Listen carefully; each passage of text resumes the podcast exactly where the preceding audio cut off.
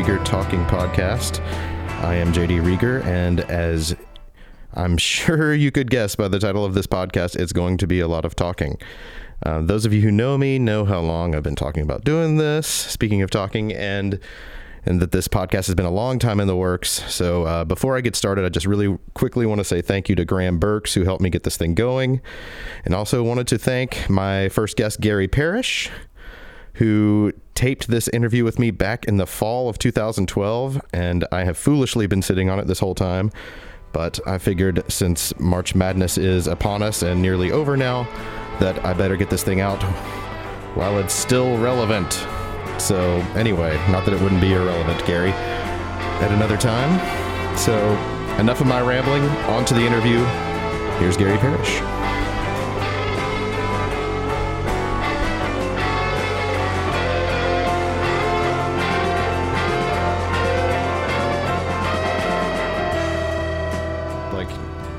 Tape some sort of tag at the beginning on my own. So yeah, of we can course. just That's kind what we usually do. It they like we just start it like hey whatever however you want to start it, and then they go back in and and add the whatever you know. Yeah, yeah. Yeah. So like yeah, whatever. I'm ready when you are. Okay, so um, I figured this is. I made some notes here since this is my first time. Um, you know, there's a saying, you know, with like music journalists that every uh, like rock critic is a frustrated musician. Do you think that's true of sports journalists of, as well? I actually I don't believe that that's true. I, I think most of us probably get into the business because uh, we had a love for sports at Yeah. some point. And, and you know what? Most kids, at least guys, ha- love sports on some level at some point in their lives. And you played you played sports yes, though, right? I played baseball. Um, I was okay. I played soccer. I was pretty good, but um, I didn't play college sports or anything like that. I played high school sports, but I knew pretty early on that you know I'm five foot eight. Like, what am I going to do? You know, and so, um, uh, but the way I got into this is is yes, I love sports, and people told me I was I could write because I was in advanced English classes and stuff like that. Yeah. And so I tried to like genuinely just com- combine those two. Okay, like they say I can write and I do love sports. I'll be a sports writer. And it's funny because when I was in high school, like everybody's got these dreams, what they're going to be, you know, like everybody's going to be doctors or lawyers or actors or whatever. And then in reality, you know, you, you, you sell medical supplies or so whatever you do. and, um, or you change majors eight times. And I just sort of said from high school, like, I'm going to be a sports writer. And I went to college, like, what are we going to be? I'm going to be a sports writer. And then it, it has sort of worked out. Now, my job has expanded in a way that I couldn't have anticipated because some of this stuff was unimaginable. Now, now I'm not just a sports writer. Like, all I ever wanted to do was go to events. You know, write 800 words about them and, and read it in the newspaper the next morning. Well, Yeah. well, now it's you know you can't just be a sports writer. You know, you're a radio host, you're a radio guest, you're a television appearance. Like my Yeah. contract with CBS now includes writing, TV appearances, radio appearances, blogging, podcasting, uh, a lot of these things that you know when I graduated college, which is 1999, you just couldn't well, I mean, a lot of those mediums didn't, even exist. Yeah. Right. And so I never wanted to be. Sometimes people ask, like, did you always want to be this? No, I never. I always wanted to be this. I didn't even think it through that much. Uh, but it's it's worked out, and I've been pretty pretty lucky. Was there a particular like writer or publication that inspired you early on? I wouldn't say inspired. Um, I just knew that I like, and honestly, I love sports more when I was, you know, 8, 9, 10, 11, 12, 13, 14, 15, 16 than I have 26, 27, 28, 29, 30. I don't Sure. have that same passion for sports anymore. You, well, I- I, want to get into this, Yeah. especially. I mean, do you think that covering sports has removed your Yes. ability to enjoy sports? on some level, yes. I think you get too close to it. You start to know the people involved, and you reg- you recognize that they're they're just as messed up as you are. You know that they're, they're they really are just people with problems, and they really are. You know, they're not just heroes you see on television. You know, they're guys with. With issues, with problems, and they're not always likable. So, I think sometimes getting so close to it makes you not enjoy um, the sport as much. Just like I I imagine you've met musicians at one point who you like admired, and maybe they would come off the wrong way, and you're like, why is it got to be I mean, that, that, that's certainly true. Yeah. One time I opened for the for the Violent Femmes and they were totally jerks and it totally ruined that band for me forever. Hmm. But at the same time, like touring with bands, I find that like developing relationships with bands that you Mm-hmm. tour with makes you appreciate their music more.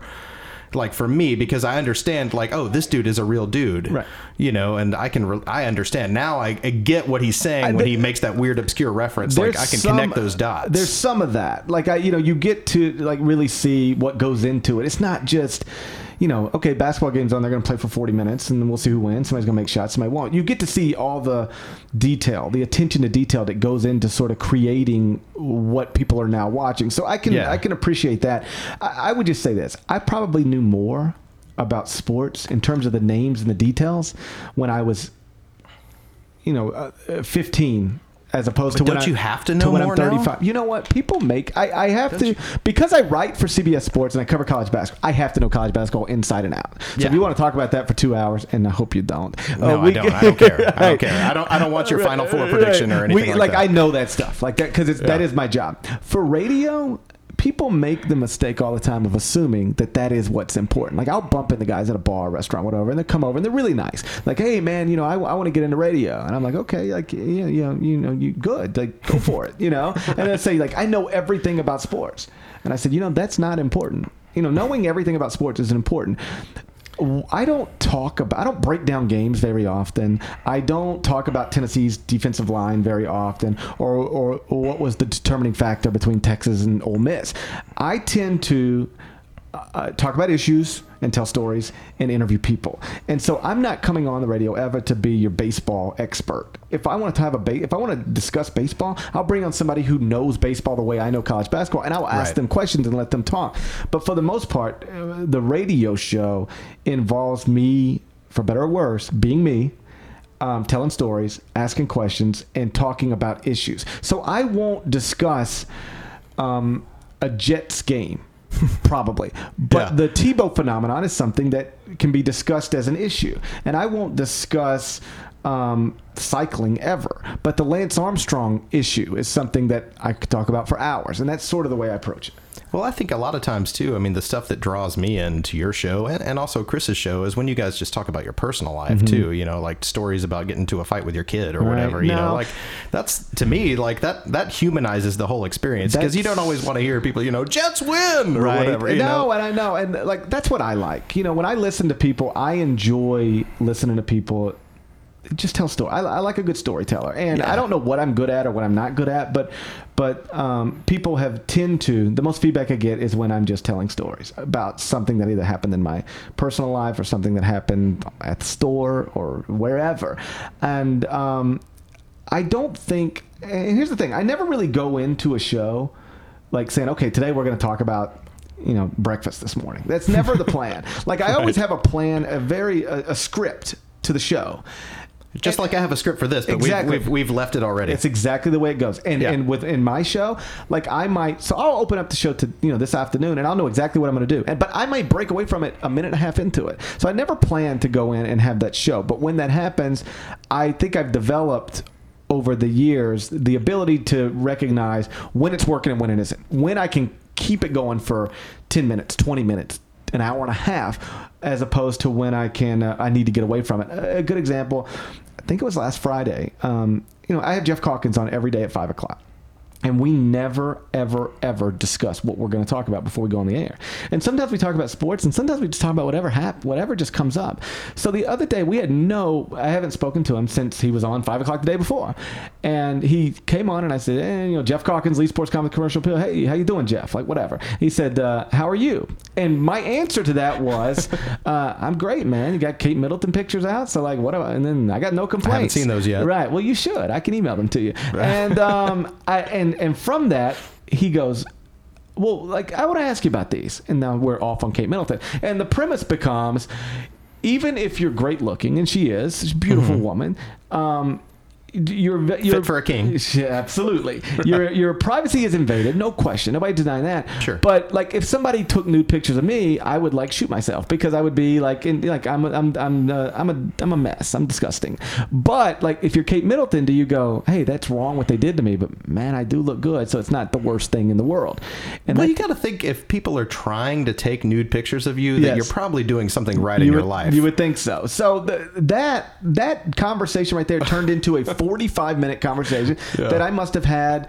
You know, uh, I can't tell you how many people come up to me over the past weekend or email me or text me or tweet me about it. People genuinely enjoyed that, and that's always been the way I've done my show. When I first got over here to 929, which was about two and a half years ago, I'm doing the show. I'm just like I'm just being me. I'm just doing what I do now. And I remember one time they come into me like they want to have a meeting. Hey, let's discuss the show. And my bosses, um, in a very nice and not pushy way, but tried to make suggestions about the show. You know, maybe you need to talk more about sports. Maybe you need to focus more on the Cardinals and uh, you know whatever. And I can tell you're very interested in the Cardinals. Yes, just from, I, from- I was a little offended. Like I was at first, uh, like I was offended on some level, and I said, um, "But I'm not going to be stupid." Because at the same time, like I can remember reading a story about Conan O'Brien, and I'm not comparing myself to Conan O'Brien, but to this extent, he took his show to 10:30, and really smart people said, "You need to change this, that, and that because you've got a different audience now." And he just said, "No, I'm going to. I'm doing my show. I'm not going to listen to that." And he rejected all of the consulting and all of the information and it ultimately cost him that job. He had to go back. Now he's on TBS and nobody watches him anymore. And I said, and that, this is essentially what I told my bosses. I said, listen, if you wanted somebody to just come on and talk about sports, there's like a bunch of people you could have hired. Like I can give you some names. Like I thought you hired me because you want because you had listened to me on another station for two years and that's what you wanted. I said, so let's just like let's try this. Let me do what I do. And let's get the feedback and the ratings and the, see if it's and if it doesn't, I'm not going to be stupid. Then we'll adjust. But give me a shot to do it my way because the other way is just not enjoyable for me. And uh, and they were nice enough to do that, and it it worked for whatever reason.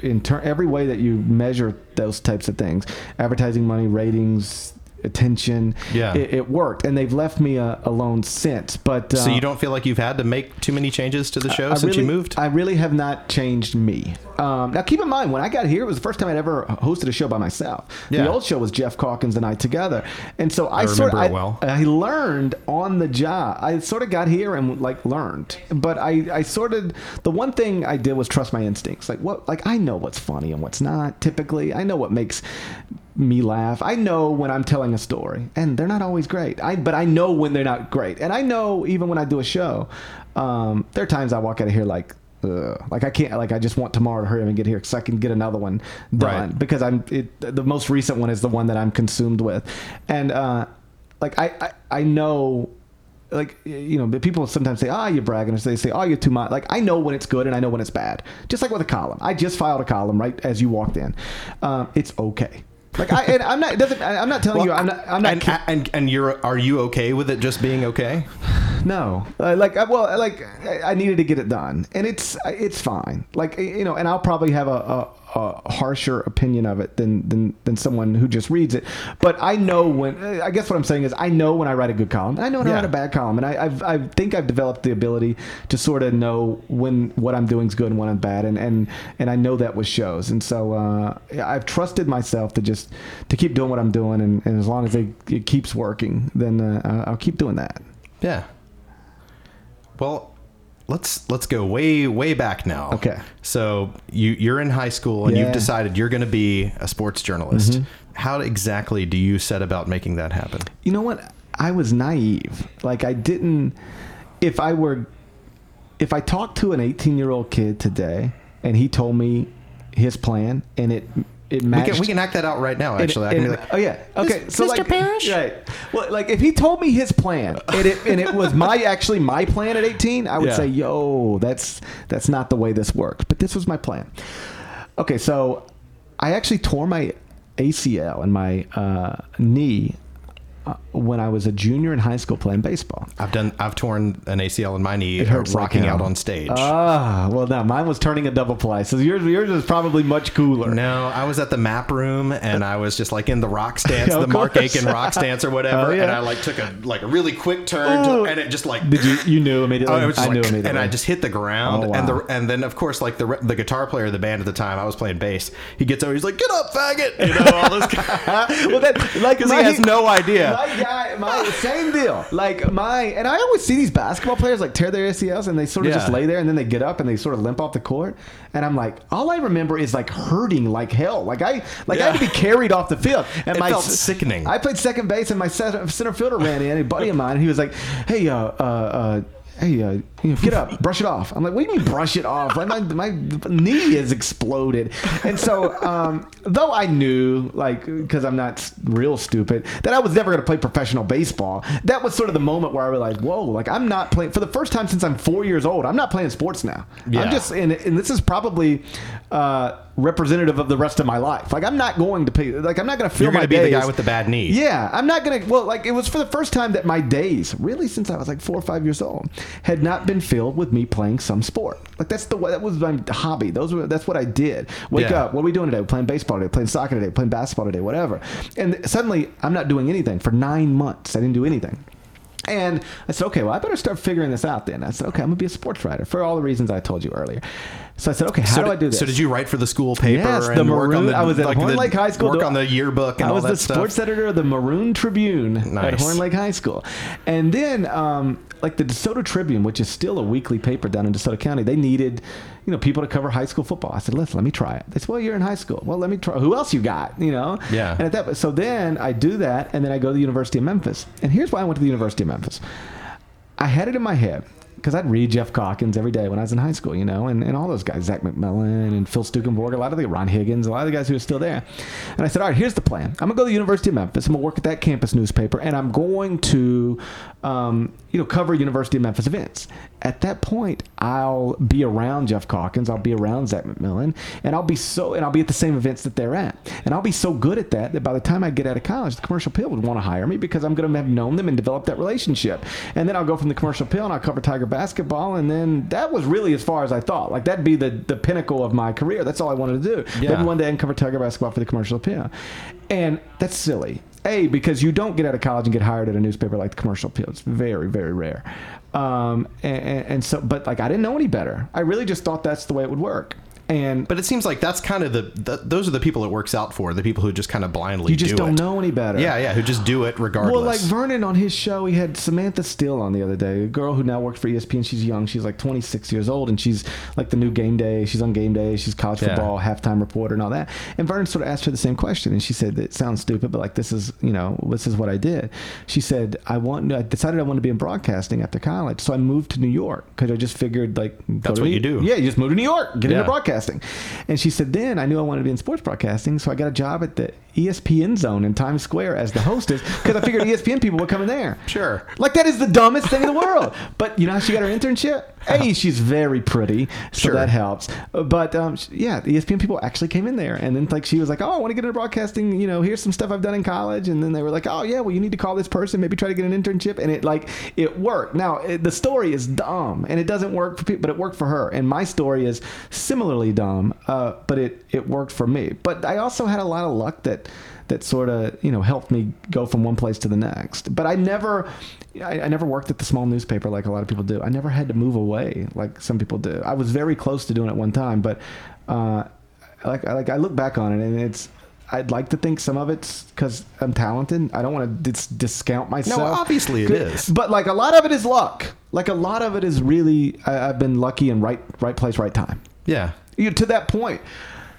So I, I broke some stories when I was at the commer- when I was at you know in college, and I started freelancing for the commercial appeal. What kind of stories did you break? Well, the first story I did, it's funny. I um, so I'm out first day in, on campus at the at the University of Memphis, Daily Helmsman, and we'd been working on this back to school issue. We've been working on it for like weeks, week and a half, two weeks. And you get it done, and like you walk on campus, and everybody's there, first day of classes, and there's the Daily Helmsman. You pick Yeah, it yeah. up, and your name's in there, and your picture's in there, and you're like, wow, this is great. Just feel really good about it, you know, like we've produced something.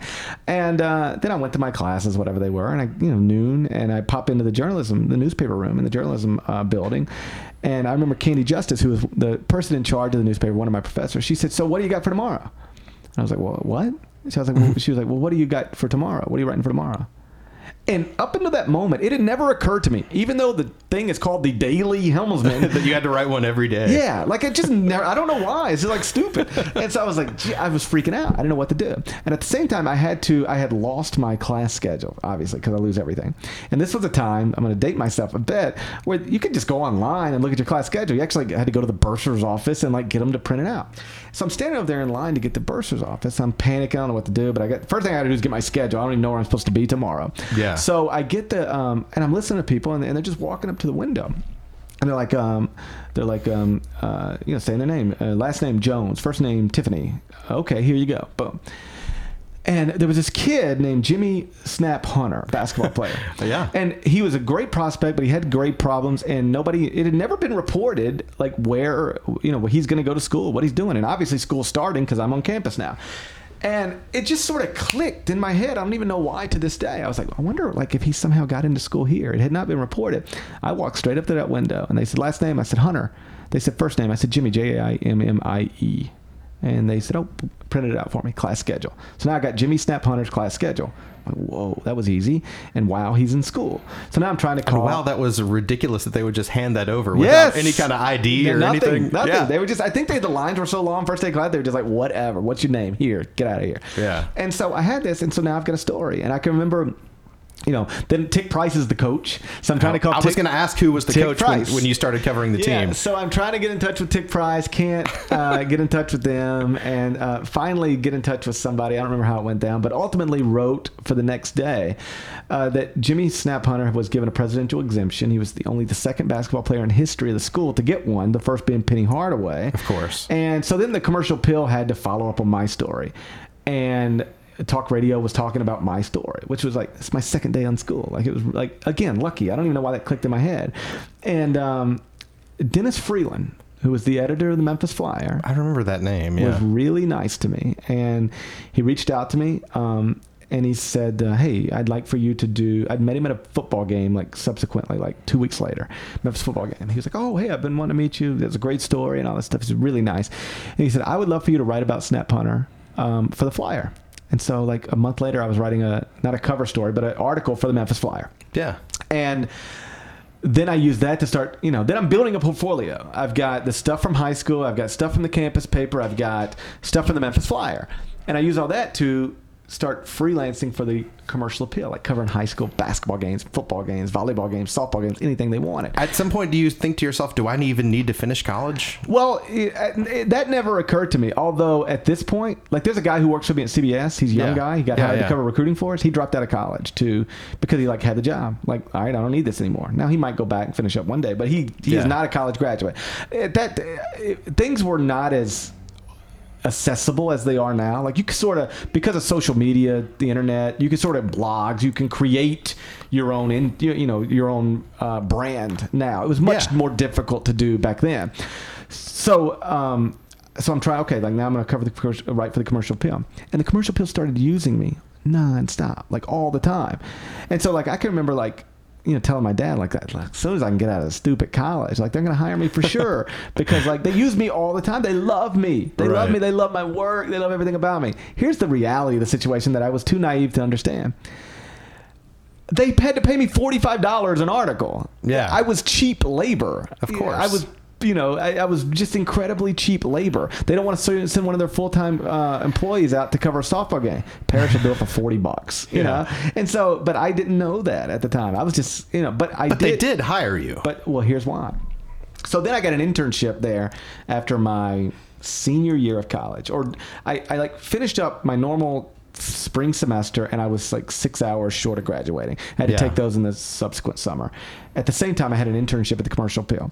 Three month internship turned into a six month internship, and then it got to a point with Scripps Howard, the company that owns the Commercial Appeal, Right. that. Um, there's some rule they, they can't extend it past six months so like at six months that's it they've got to hire you and they were not going to hire me not because they didn't like me but there was no space and I, this is another thing i never realized about or i never thought through it doesn't matter how good you are if the newspaper doesn't have a spot open like it's a big corporation Right, they right. just can't hire somebody because they want to hire somebody and that was even the case in 1999 certainly the case now oh my gosh. and um, now you're just like if you can keep your job at a newspaper.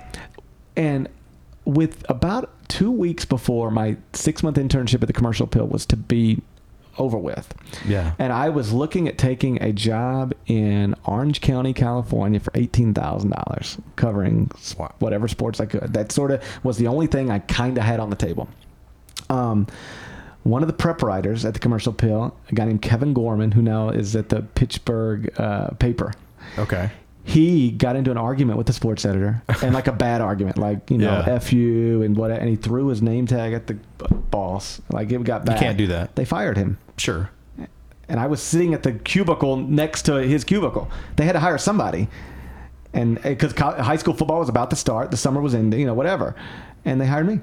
But I still believe to this day, if Kevin Gorman doesn't get into that fight with John Stam, who was the executive sports editor at the time, I would have never got that job out of college at the Commercial Appeal, and then I don't know how my my Yeah, career would have unfolded because 18 months after that is when I broke the big Albert Means recruiting scandal that sort of propelled my career And, other and that's things. where I sort of first, Yeah. you know, heard your name is because of that that Yeah. whole thing. Yeah, but like without that fight between those two people, I'm never in a position to uncover the Albert Means recruiting scandal. At which point, I don't win those awards. I don't get that notoriety. At which point, I'm not able to leverage my prep writing job into the Tiger basketball job. At which point, I'm never covering John Calipari's Memphis Tigers. At which point, Right. CBS would never consider hiring me to cover college basketball for them because I wouldn't even have been on anybody's radar because I would have never covered John Calipari at the University of Memphis. Like I do think, and that's where I think luck comes into it. You know, like some of that was just I've been fortunate. When you got promoted, was Cal already the coach? or- No, um, or were yes, they doing yes, the yes. search? No, he was no, he was already the, the coach. This, I think I covered the Tigers from 2002 to 2006. But it was Rodney Carney's career. Rodney Right. Carney's freshman year to Rodney Carney's senior year. That's the way it, it worked out. yeah. And um, That's funny. yeah, so when I got the job, he was he was the coach, um, and uh, and then yeah, CBS called me after the 2006 season, and, and it went from there. Your personal interactions with John Calipari, because you know, Mm-hmm. I, I actually did. I covered the uh, Tigers for two years for this goofy like rivals website. Sure. I don't know. Yeah, I mean, I guess we saw each Oh, other, yeah, yeah, you know, backstage or whatever a couple times, and. um you know, I always, you know, everyone always says that Cal is such a jerk or whatever that he, but he was always like super nice to me. Did you? What was your interaction with Calipari like? You know what? People always assume, and still to this day, I think, because people who read me now still know that I covered John for four years. They still Yeah. know where I live. Yeah. And so there's two opinions out there. One, and this is the one from the Kentucky fans, is that I hate John Calipari because because he didn't treat me right when he was here. And you're a Memphis homer, Right, and all yeah, that stuff, yeah. right? Yeah, yeah. The other opinion is that I love John Calipari because I spent four years every day with him, right? The reality is, there has never been a point where I've been since I've been established at CBS and got to know other coaches from around the country. Yeah. There's never been a point where John and I hated each other. And there's never been a point where we were really, really close. I guess what I would say is we were never as close as some people think, and we've never been as far apart as some people think. Now, we don't talk every day or anything like that anymore, um, but he has always been, we haven't always agreed on things yeah. and we still don't. And I hold him accountable. I, I, I, I, I hope as well as anybody else does in college basketball, but As much um, as you can, as I much guess. as you can. Yeah. Um, uh, but um, we we've never, you know, but even in our disagreements, he's always been pretty resilient. Like he's never just like stone like like we're not. Now we've gone two months without speaking before. It seems like he's too smart to do that. Like at some point, he would have to know. Like it's a, it works against him to not talk to a major college, even if it was but- just but, a local writer. But even now, he's sort of got to a level, certainly at Kentucky, where he doesn't need anybody anymore. I mean, he's got Yeah. his Twitter feed, he's got his I- website. He can sort of get his message out in a lot of different ways. So I think he probably needs people like me less now than he ever has. But I, guess this is a story, and I don't know what it means exactly, but I can tell you how I interpreted it. Uh, Sports Illustrated was going to do a big article on him a few years ago, and they did. And um, the writer calls me and he says, uh, "Hey, I, I, want to talk to you. I'm working on a story on Cal." And I thought he was just calling me for background because he knew I used to cover the Tigers. And I said, "Yeah." I, I said, uh, "I said, so where'd you get my number?" I said, "So did Luke Winn give you my number? Because Luke's a buddy of mine that works at Sports Illustrated." He said, "No, I got your number from Cal." And I said, um, "Really?" I said, "What? Like that's?" He said, "Cal told me I should talk to you." and I said, "Why?" And he said, "Because he told me that you call him on his bullshit and that you would be honest with me." About him and that you would be willing to talk about you would be able to talk about both sides of John Calipari. And I took that as a compliment because I I took it as an acknowledgement from John and he's never actually told me this, but I took it as an acknowledgement from John that um, I'm not one of those people who thinks he's the devil. Right. And I'm also not one of those people who thinks he's the best thing ever to, you know, Kentucky. I see what he is, which is a very complex and complicated individual, but I'm able to see both sides. He is, on some level, some of the worst things that people think about him. That stuff is real. But is he, is is, also he that much worse than that many other college no, coaches? No, I mean, he operates on another level. Yeah. but he doesn't do much that other guys don't do. He just does it on another level. Eh, But but there are also some really remarkably good qualities that he has that I'm able to see those too. I think a lot of people with John, it's either you love him because he's your coach or you hate him because he represents everything that's wrong with college basketball. I, I think both sides of that argument are valid up until a point.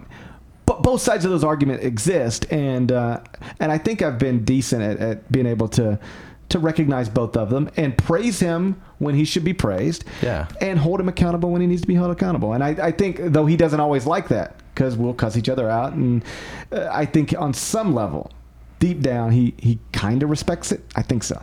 yeah. Yeah, How is uh, Pastner different? he's just easier. You know, like you don't ever have to worry about Josh calling and cussing you out, like Right, because he doesn't curse. because he doesn't curse. Uh, but also, he's Is just that real? I mean, is you know- that whole like No, howdy that's doody real. I- thing? like, yes, it's real. Like that's who he is. Like he, Josh is genuinely like the nicest guy in the world. Yeah, yeah. And some people use that against him. Um, some people take advantage of it. You know, I would lie to you. Know, I'd be lying to you, and I don't make a habit of like ripping Josh because I don't really think there's much to rip him about. Sure. Um, but um, if there were ever a moment where, listen, I got to go at Josh Pastner today, I wouldn't hesitate. the, the the way I would, I might hesitate to do it just because he's such a genuinely nice guy, but I wouldn't hesitate to do it for the same reasons that.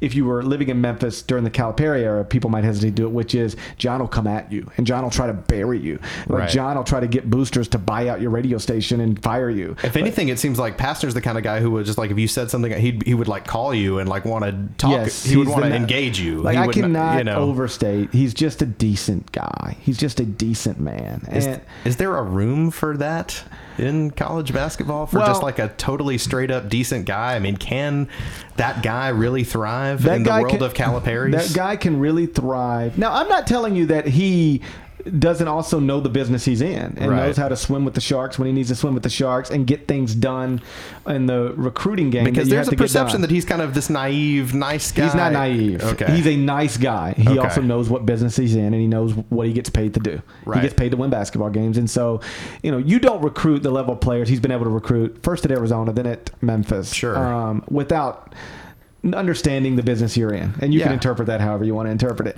Uh, but but he's like a genuine like where I think you know, Josh, let's take the, the same scenario in recruiting. Josh would do what he had to do work in the gray area, push the limits to get something done because he knows that that's what you have to do to win at this level. John would do all those same things, but he might do them also because he wants to crush you. Because he wants to hurt you, Right. because he wants to, you know, like be. He's vindictive, and and he can be all those things. Um, the best story I can tell you about Josh, to to to sort of underline how just he's a genuinely nice dude, is like like if you take a bad loss on the road, the last which thing he's you, certainly done. Oh, he has done that, right? The last thing you want to do is hear from anybody, really. But certainly, like you know, uh, fans bitching about you, and whether it's message boards on the you know radio host bitching about you, whatever.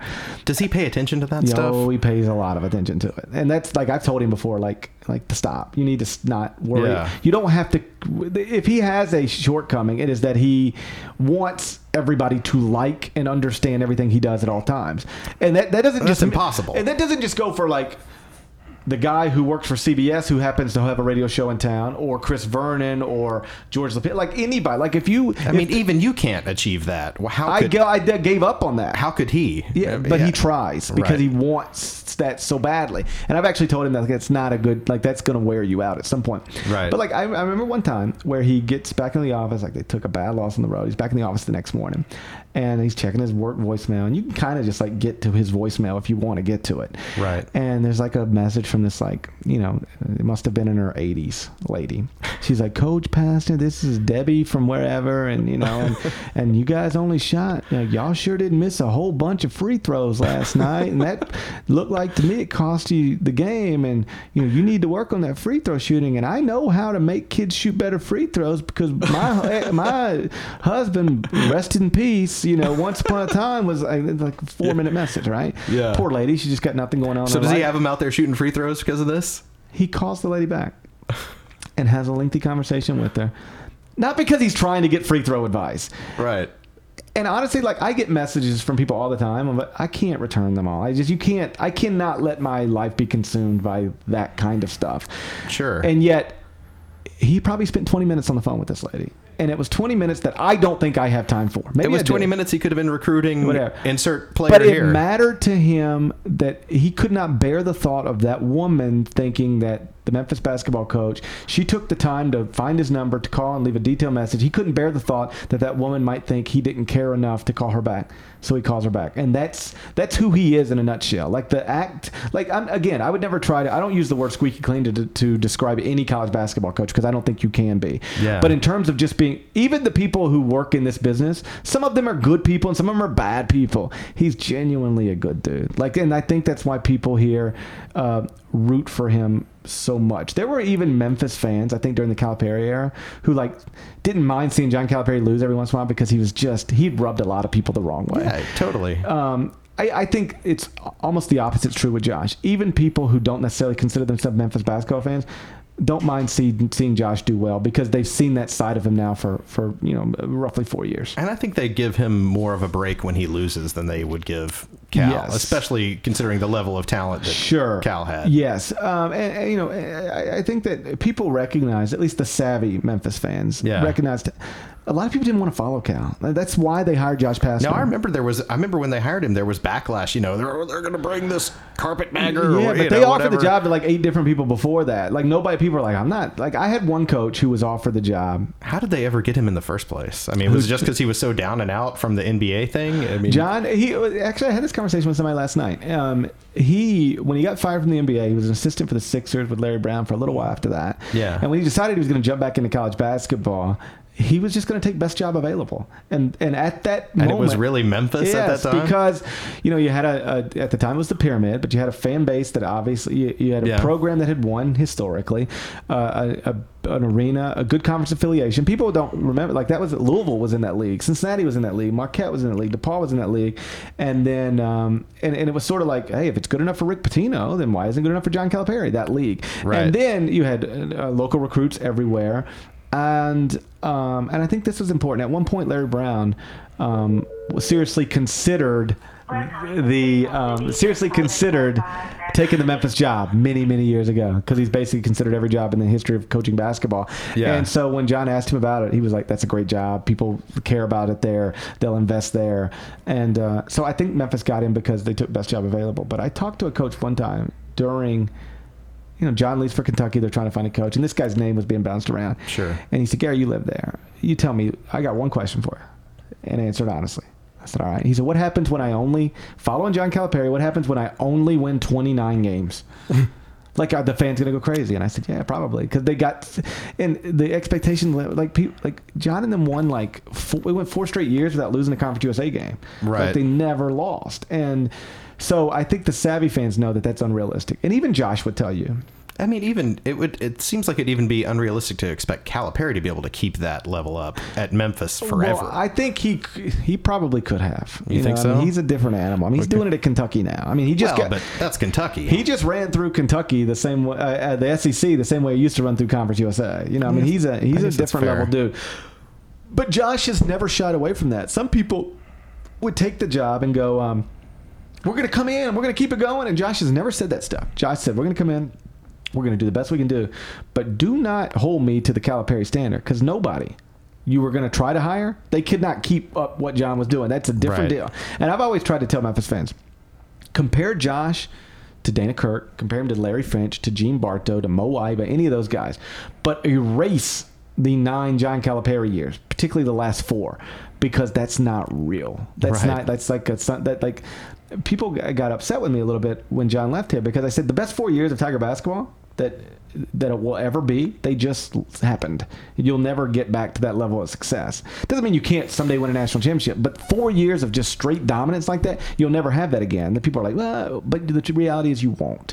Uh, what he did here is it's it's not doable for for almost anybody else. I would I, mean, would actually like- say maybe anybody it's else. like UNLV or something, and It's just a, you know, that's a different. That was like a, a a, a picture in time that you can't get It back. was- yeah. Now it is also you know labeled a certain way now because of the Derrick Rose situation and Sure. the vacated Final Four. But in terms of just dominating college basketball, dominating opponents, that, that that will never happen again. And anybody expecting Josh or anybody else to keep that going is it's it's it's it's unfair and unrealistic. So, so well, this will be my last Tiger question, we'll, and we'll get back to Gary Parrish questions. But um, how long do you think that old Pastner sticks around? he will stick around um, as long as every almost every other coach sticks around any other job, and that is up until the moment where he's presented with a better job. You know that's what people do. Yeah. You know, like I've always told people, I was happy at the commercial appeal. Could I was stuck around there? I was there for seven years. Could have been there for eight. I got presented with a better opportunity, so I changed jobs. I was happy at AM seven thirty. I could have stayed there for well, I don't know if I could have stayed there for seven years. Does, it, does, it, does that place even exist I'm anymore? not sure. I'm not. I have no I don't know. idea. Uh, but um, I got offered a better job, and so I left. And I Yeah. think basketball coaches, though they are criticized for doing that, they don't do anything diff- much different than what most of us do. And so John Calipari was here. You know, up until and people are always worried. Oh, he's gonna leave from year one. Ah, he's not gonna be Yeah. here long. He's here nine years. The reason he was here nine years is because it took nine years for him to get offered a job that was better than the Memphis job. That's Kentucky. Kentucky's a job better than Memphis job. So he left. The good thing for Memphis fans is that there aren't really many better jobs than the Memphis job. There are some that are comparable. Uh, but I don't think you just leave Memphis to go to NC State because Right. Josh had that opportunity. I don't think you leave Memphis to go to, you know, uh, uh, SMU. Josh had that opportunity. Um, I think for Josh, he's he's from Texas. University of Texas opens up. They want Josh Pastner. Probably look at that. He's an Arizona grad. Arizona opens up. They look at Josh Pastner. He'd look at that. Uh, UCLA, you know, he he recruited in the Pac, what is now the Pac-12. He's you know he graduated from Pac-12 school. Yeah. That's LA. It's UCLA basketball, and he'd have to look at that. Uh, but the list of schools that he would actually leave for, or any Memphis coach would leave for, is probably no more than ten.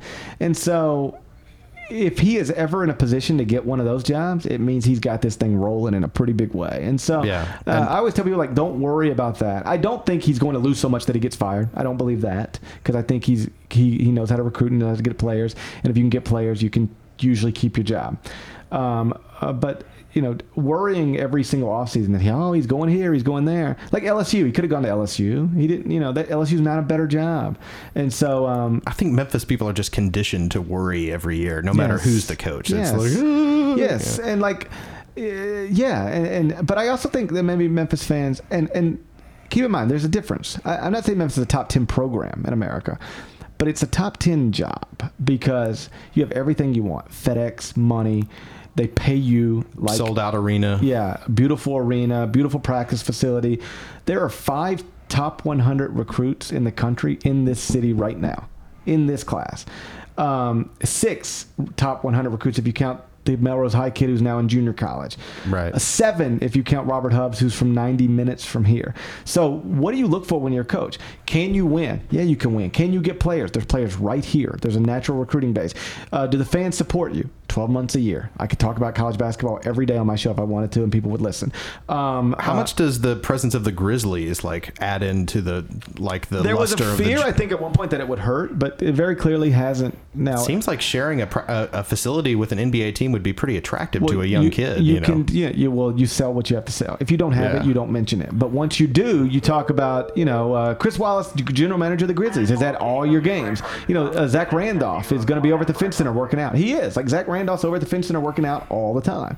These Yeah. are things that that can be appealing to kids, and like, you know, where I don't actually believe that you know, well, if you go there, the NBA is not going to find you. I mean, from Steph Curry to um, Damian Lillard, like you know, you can be at Davidson or Weber State. If you're good enough, the NBA will find you. Yeah. Uh, but you can sell the other side of that, which is you are playing in an NBA arena in an NBA city. Like there is no hiding. If you are good enough to be in the NBA, they're going to see you all the time. They're in the same building all the time, and Right. that is absolutely something Josh uses.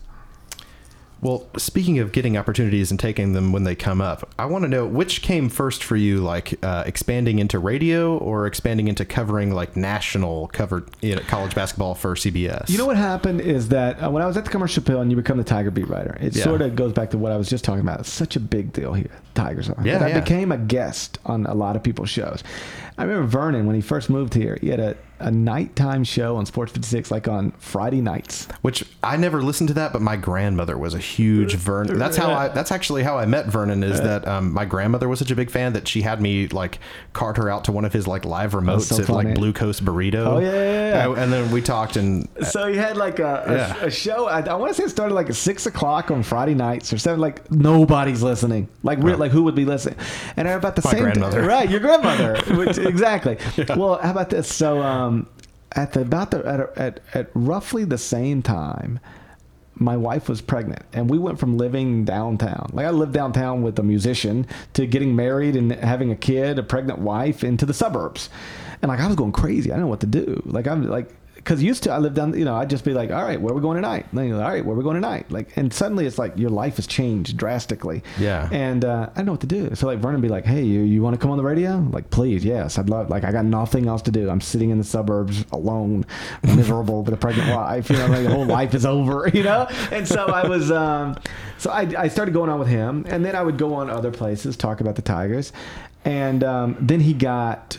You know, a, a a show that was I think I believe was from eleven to one on Sports yeah, and at some point you were his co-host for a while. Well, what for, it started with um, we had Gary Parrish Wednesdays. I'll never forget this. That was the way it was branded. Gary Parrish Wednesdays, and I would just come in and just sit in for two hours on Wednesday. Gary, Yeah. we had it sponsored. Gary and like my dad's company sponsored it. No, right? I was a delivery driver at the time, like during the day, so I Right. w- I, listened to you guys all the time. So we had Gary, and so then we expanded Gary Parrish Wednesdays, Wednesdays into I was going to be his co-host, and I was his co-host very briefly, like uh, because we had this show at at seven thirty from eleven to one. He went over there; he was the only show on that station, and he just wanted to keep his same time slot going. Maybe it was like eleven to two, something like that, or ten to one, something yeah, like that. that's about when I started Yeah. listening to you Yeah, guys, 10 to right, 1. right at this time. And so I was his co-host. Well, then the station hires this this guy to come in from out of town, like from Austin, Texas, and run the st- station. And he was right. He said, "Why do we have a midday show but no drive time show? Like that's stupid. Like if you're gonna have a show here, you're gonna it's gonna be drive time." And Yeah. that's when he moved from three to six, from well ten to two to or ten to one to three to six.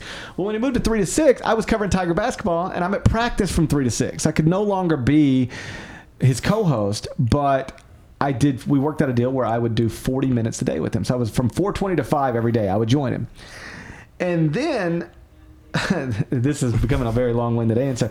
But then, um, uh, I, I kept trying to get me and Calkins were trying to get a show, like a midday show or a morning show or something, and it just never happened. And at one point, George Lapidus was gonna. Uh, Calkins was co-hosting with Lapidus. I remember that. Right. And um, Lapidus was going to scale back, you know, to like one hour, two hours. I don't even know what it was, but it opened up two hours on that of that time slot.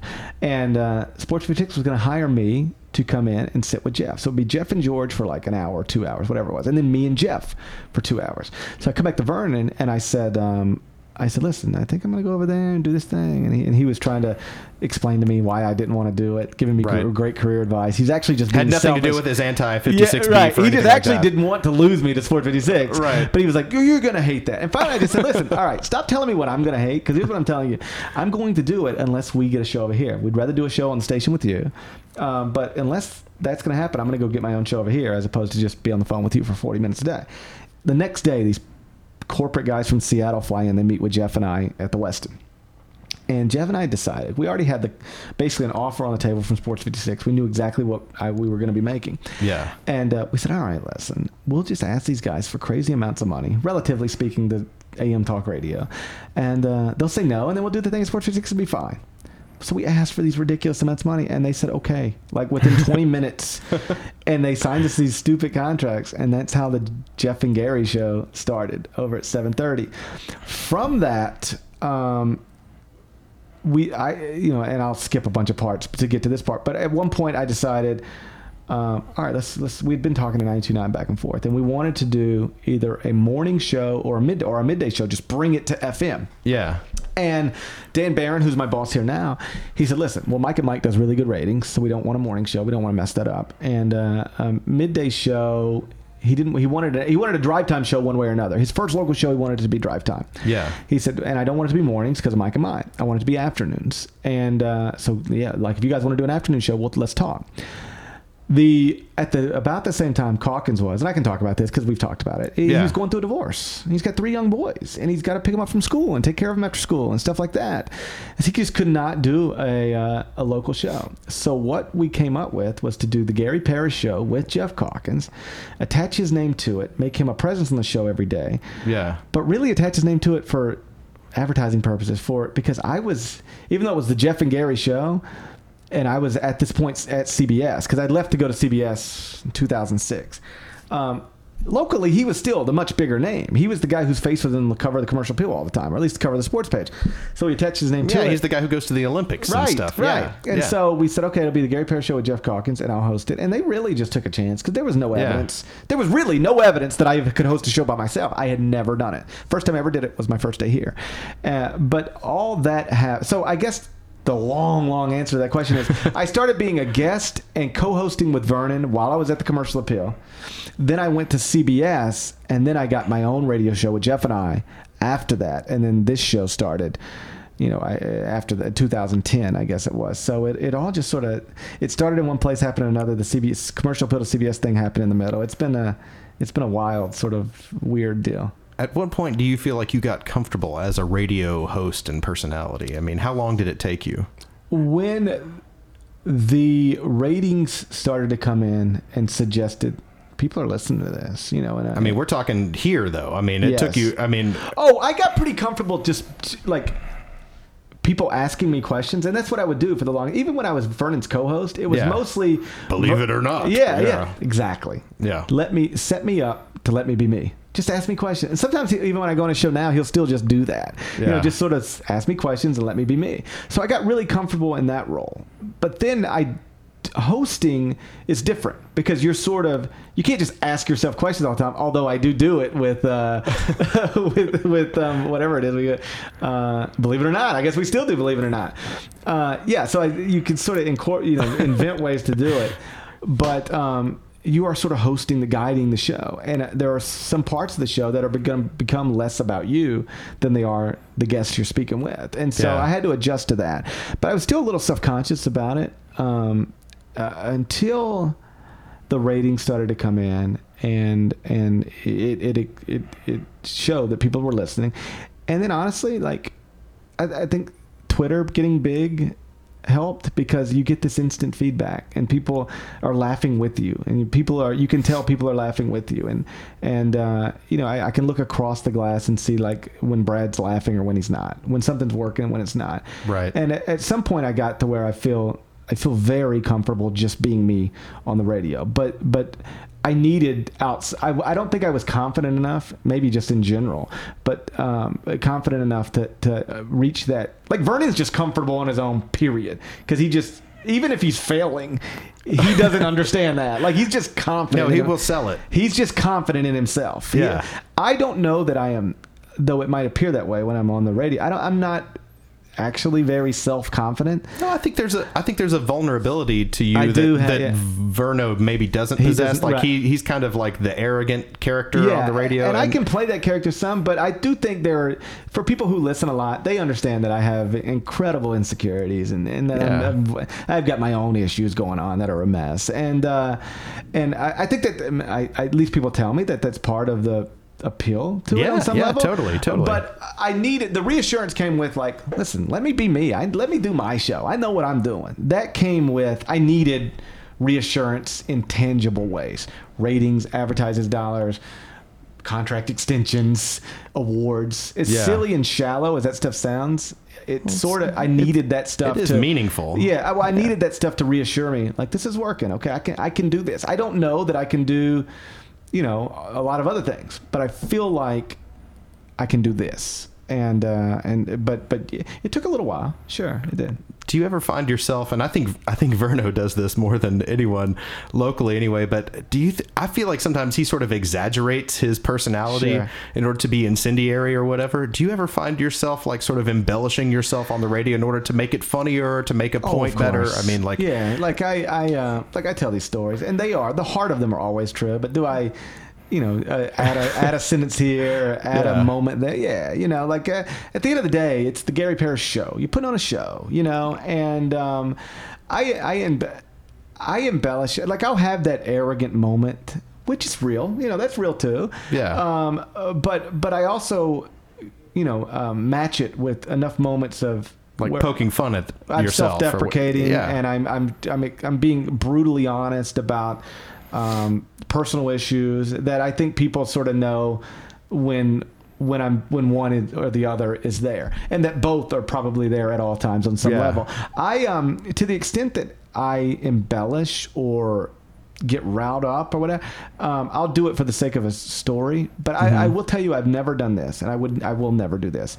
I will never have fake um like uh anger or or you know i will never be riled up about something that doesn't genuinely bother me like i'm not just gonna yeah, I, you know, it's so easy to do radio, particularly in this market where you have a whole bunch of different fan bases: Alabama, Arkansas, Oh, yeah, it's, it's easy to be insightful. I if you think. wanted to, just come on and say, "What happened to Tennessee over the weekend is an embarrassment, and everybody in that football program should be fired." Five three five three seven seven. You can do that all the time. I've never done that. I, I never. I think one of the, the big misconceptions, maybe not with radio, but certainly with me sometimes, although I don't think it's a misconception with me, but people will say this all the time. You'll hear this. Oh, he's just trying to get callers. Oh, he's just saying that because he wants to get callers. First off, I don't really even take callers that much um, because I only have two hours and I like myself talking. But um, I've never said something just to get callers. That's not what I do. And um, uh, so, do I think Vernon has sometimes done that? Yeah, probably. Yeah. And I think most guys have. But that- that is, for better or worse, I don't. I'm never just trying to get callers. Um, I'm just trying to. You know, and same with my writing. So, well, you're just trying to get licks or sell, uh, get clicks or sell newspapers. You're trying to Those are- break a story no matter what. I, I'm trying to. Here's what I. Everything I say, and I'll be try to be funny and make you laugh. And uh, my goal has always been: Can I make somebody laugh? Can I make somebody think? Can I tell somebody they didn't something they didn't know before? That's kind of what I try to do. And so I'll never try to get callers. Or I'll never try to get clicks within a column. What I try to do when I offer my opinion, whether it's at CBS or on the radio, I'm just trying to be right. I just want to Yeah. be right. At the end of the day, I have a, a, a desire and a need to be as right about as much stuff as I can be. And so it would never make sense to me to say something that I didn't genuinely believe just for the sake of trying to get callers or something like that. So I never, ever, ever do that. Well, we've we've already talked for like an hour, so I've, and I, and I've asked you like three questions, but um, I guess there's a couple more things I want to hit on quickly Sure. if you don't mind. No, I'm fine. Um, because I know you got to be on the air in like an yeah, hour, right? we'll get to that. We'll get to that. You got to you got to be on the air soon. Um, but I, I do want to touch a little bit on the perception, at least, of you and Verno competing for Mm-hmm. a while when you switch stations. Like, tell me a little bit, just like how did all that play out, and and do you feel do you feel like there was genuine competition, or was there or was it ever a weird strain on your friendship to be competing with each other? It was it was never we well it was accidental. We were never supposed to compete against each other. What happened there is he had an afternoon show at 7:30 and Geoff and I had that midday show. yeah. Earlier I said that Geoff and I decided to like talk to 929. But that was all um, sort of moved that direction because at one point Remember when I told you they were paying us a lot of money over there, like Yeah, stupid yeah. money? Well, it was. It was stupid money. They didn't have a sales staff to actually produce this No, type of I- revenue. I, remember walking through those empty offices over There's there. nobody there. There was no one. Yeah, yeah. So what these geniuses who ran this company decided to do is pay the talent, but have but never pay salespeople to have a way to create revenue. Like over here, there's a whole other side of the building with like 30 salespeople. Yeah. So they can pay us and then go use those people to produce revenue to make it worth their while. This company of the other place, they didn't have that. So they paid Geoff and I money that we didn't deserve to make on an AM radio station, and they paid Vernon money he didn't deserve to make on an AM radio station. Like I can remember talking, like I'm, I'm buddies with Drake and Zeke here in town, Yeah. and I could they you know, they'd ask me about like, so what are you guys making? What is Vernon making? And I tell them, they go on a, on that station. How can you make that money on that station? So it was net. We were never supposed to be making what we were making. Um, so Vernon's contract was coming up. And he had talked to these people about it, and he was like, "Listen, his wife was pregnant." And I can tell the story because Vernon's told. I think in parts, not all his parts. I think are. between the two of you, you've both pretty yeah, much not all his parts are accurate, but, but I'll tell you, I'll give you the real version. So his wife was pregnant, and he basically went to these people who Yeah. run the company, and he said, "Listen, my contract's up December 31. My wife's pregnant. Um, he had a job offer from, let's just say, another market. He said, "Listen, they're offering money. It's, it's good money. It's secure, but I don't want to move. My wife's from here. We love it here, but uh, you know, I don't know how things are going. And if you guys aren't going to be able to give me, you know, a, a contract that's better or at least the same as the one I've already got, then I need to really. No, Vernon, we love you. You're our guy. We love you. You're a guy. Right. So he was like, all right, cool. So he turns down that job offer like in late July, August, something like that. Well, then it comes time to get the con- new contract done. They present him with a contract like early December of that year, and it is like maybe a 30, 40% pay cut. Which you can't have that. No. Well, keep in mind, just two months earlier, they told him, don't worry about a thing. Yeah. So he is furious.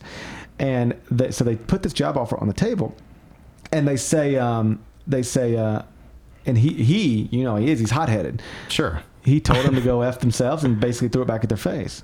And th- the next day they call me. One of the guys who worked over there, he, he said, "Hey, after your show, we're still doing a midday, midday show over there. Geoff and I are." He said, um, "Hey, I want to meet with you after the show. Let's go to Blue City because the studio's down there downtown." He said, "Let's go to Yeah. Blue City get some lunch." Cool. Sit down. And he says, "Hey, I want you to do."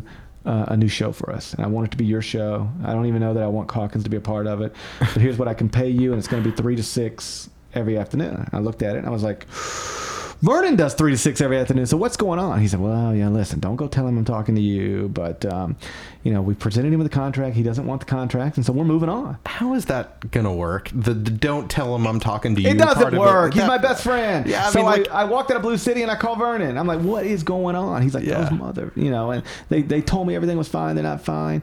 So Vernon and I are talking about it. And he's back in contact now with this other market that had offered him a job previously.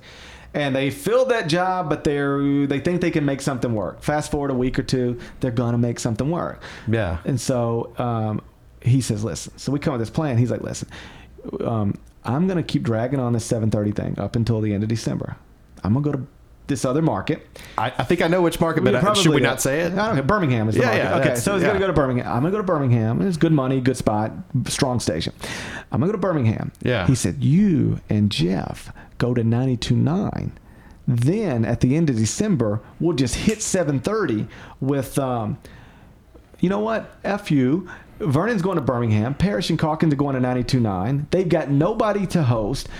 No, they still got they got Wolken, dude. They had, I think they had Wolken maybe at the time. I don't even know what the time was. I think this was actually no. This is before they had Wolken even. Oh, 'Cause we- replaced you we- guys. He replaced us when we left, As he always does. So yes, and so um, so the plan was then Vernon was going to come be on. My, Vernon was going to help me get all his advertisers in Memphis to come with me to this show. Okay. He was going to be a presence on my show in Memphis. I was going to be a presence on his show in Birmingham, and this is the way it was going to work. Seven thirty was just going to crumble. Yeah, sounds perfect. So I come over here. The story I told earlier, Geoff and I get that three to six uh, or four to six gig over here. It's going to be the Gary Parrish Show with Geoff Calkins. Blah blah blah blah blah.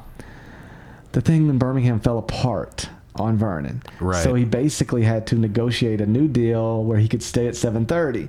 So then, but then like my deal's already done. So at the last minute, his thing fell apart. So then you get to January one, and Vernon's on three to six over there, going to continue doing his show. And Geoff and I are here four to six doing this show. So Right. people are like, "Oh, y'all left to compete against Vernon." The reality is, we were never supposed to compete against each other. He was supposed to be in Alabama. I was going to be on his show. He was going to be on my show. Uh, Well, but uh, but accidentally, I mean, we you- did end up competing against each other. Yeah. Here's what I would say, and I think he would agree with this, especially now that he's over here. There's not much co- competing. You know, you can't. Yeah. You can't be on AM 730 and compete against 92.9 FM. You just can't. well because you can actually hear, it. Right. You can hear the But even the ratings, like you know, were like like it, like they it was not a competition. Now that doesn't mean that people didn't listen to him. I'm just saying. Here's what I would say. If you take the a me- let's just say that I do a mediocre show and he does the best show ever. For the sake of the argument, not Yeah. in reality, we're never going to say that. but for the sake of the I'm just going to cut that one little bit. right? Um, and you take uh, so and, and you take the a mediocre movie and Mm-hmm. you put it on NBC, Yeah. and then you take the best movie ever and you put it on channel 431. It didn't matter that that best movie ever is the best movie ever. Whatever's on NBC is going to get watched by millions of more people than that. That is essentially what happens when you're trying to Yeah. Compare 92.9 FM to 7:30 AM. So, um, you know, I, I honestly, and I don't mean this as a slight. I, like I, I'm, I helped him get here, or at least can help convince him to come here. Yeah. I think he's great, and I, I never viewed him as real competition because, in any sort of tangible way, he wasn't.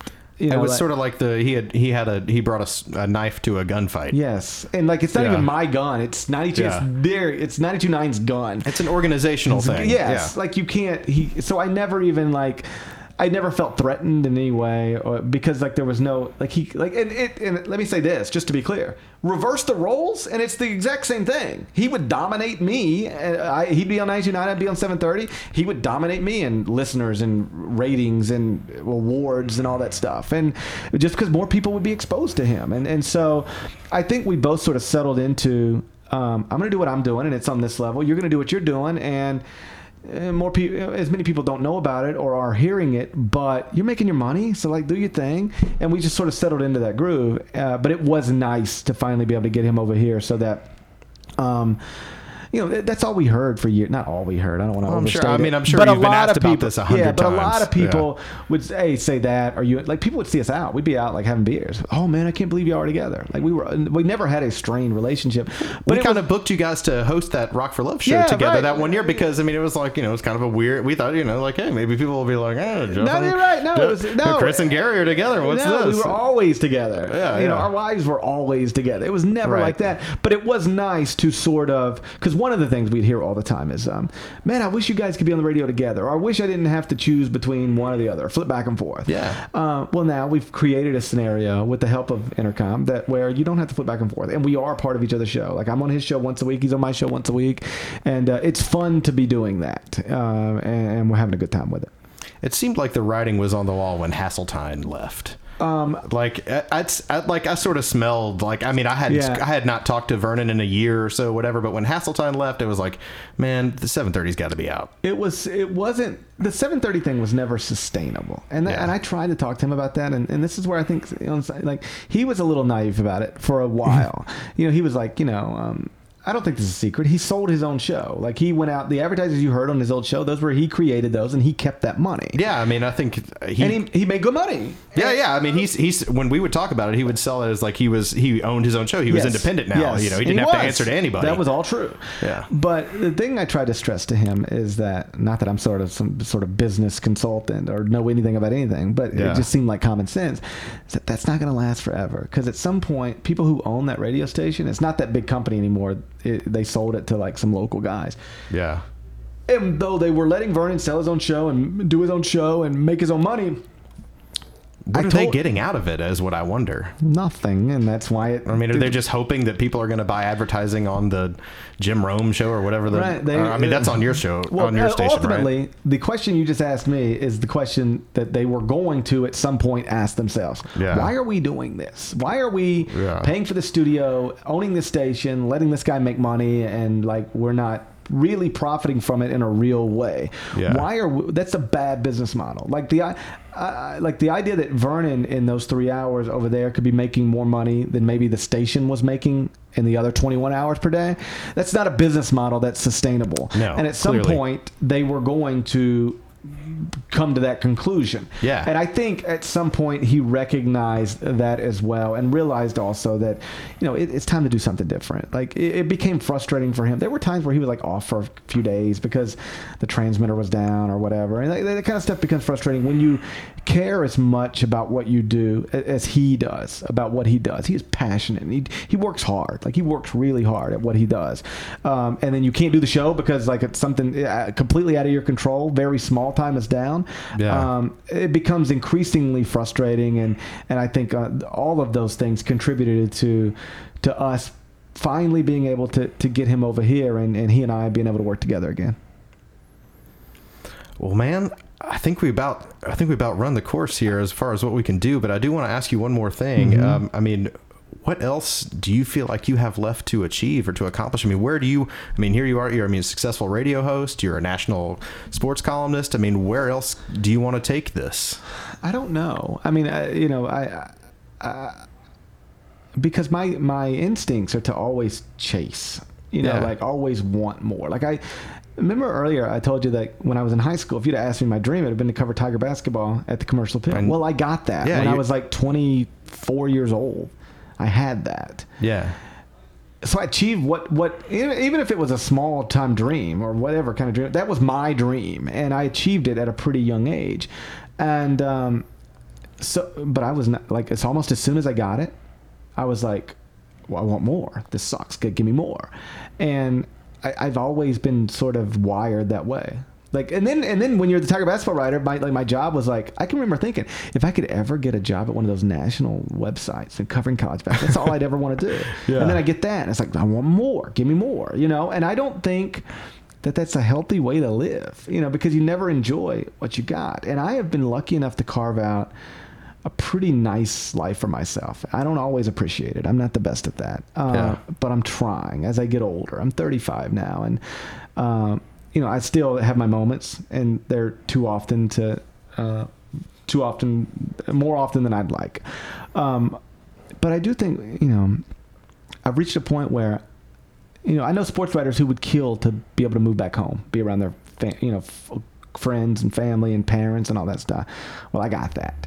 And I know uh, some people are like, yeah, okay, I get to live in my hometown, but I don't have a national outlet. Well, I got that, you know. And Do you feel like uh, just a Yeah. quick aside? Do you feel like being in Memphis is a hindrance to you in any way to I- like covering national? No, well, I, I think it has prevented me from doing a couple of things. There was a, a an op.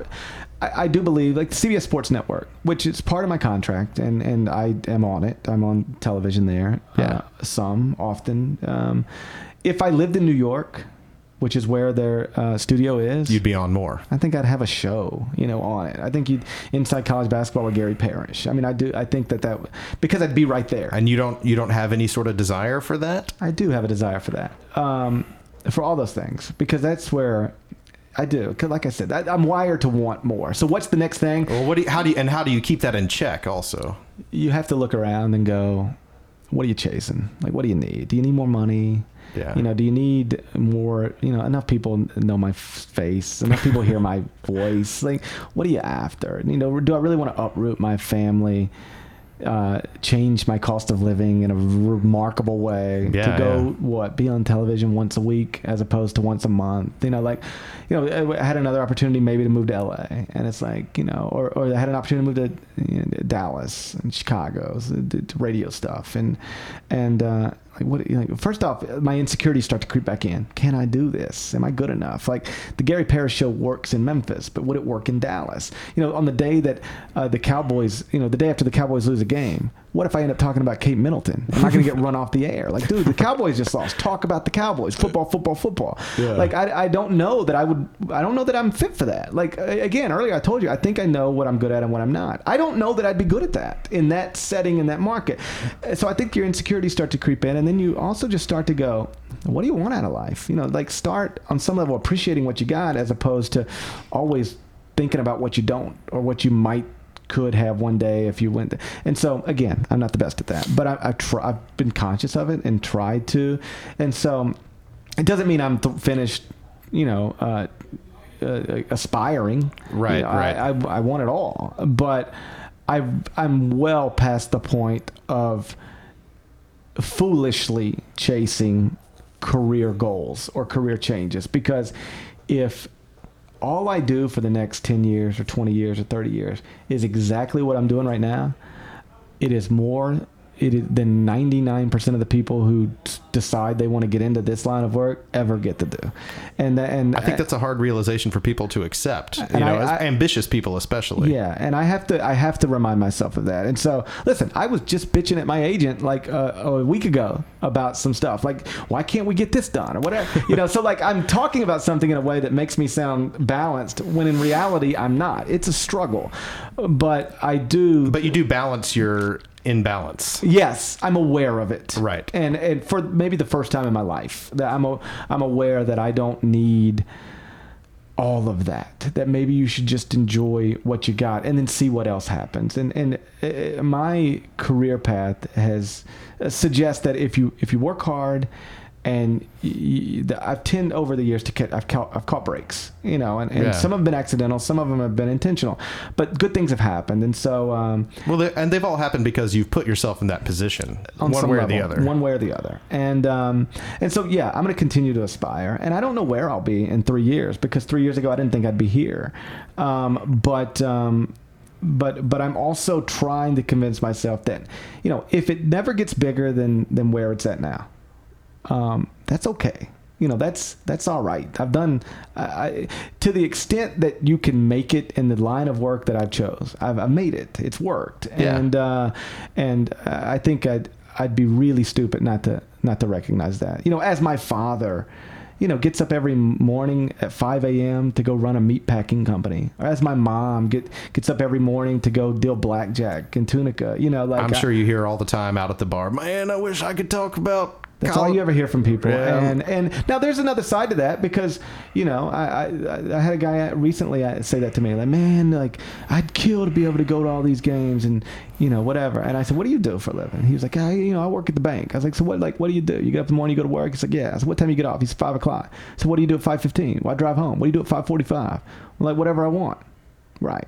Yeah. Like I like that. Then that sounds appealing to me because I'm never off work. Yeah, you yeah, I mean- and like you know, like I he doesn't have to miss his family for days on end for road weeks, trips or you know? whatever. Yeah, yeah, or like you know, he doesn't have to be, um, you know, at an eye exam yesterday on the day where it breaks that Roy Williams has had a, a tumor removed from his kidney. Well, I gotta now I gotta brush out of the eye exam. Like I gotta cut my eye exam off. You know, to what go, do you tell? Excuse me, doctor. Roy just the way it Williams has got cancer. Like I've, I've been, go. I've been uh, at Disney World with my family and had to leave to go write breaking news. You know, like, um, the, you know, and, and That's got to be. I mean, is that? it's it's impossible. It, Yeah. It's the part where you start to go, "What am I doing? Like, why why uh, why is my kid? We're in Orlando. We flew here. Why is my kid playing on the McDonald's playground while I'm sitting in a booth writing about Billy Donovan, maybe taking the Orlando Magic job? Like, what is Right. like? Why is this like? Why am I putting myself through this? But that is part of it. But I, I guess what I'm saying is that for all the good things, there are some negatives to having this line of work. But you know, but would I trade jobs with most people I know? Not at all. And uh, and I, I try to remind myself of that. Well, man, it sounds like you're in a pretty good place with all this. And uh, Uh, it's day to day. Now come back and let's talk tomorrow, and I'll be like, you know what sucks? but uh, you got an hour and a half tomorrow. Yeah, you know what? Probably. Uh, but uh, no, it's uh, things are good, and and I, t- I if I don't always sound like I know that uh, deep down somewhere, I, I I know that, and so I try to try to remember it.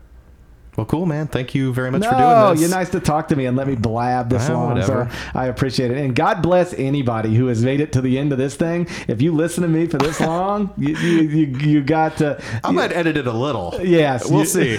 We'll see. Either way, thanks, brother. I appreciate you talking to me. Thank you.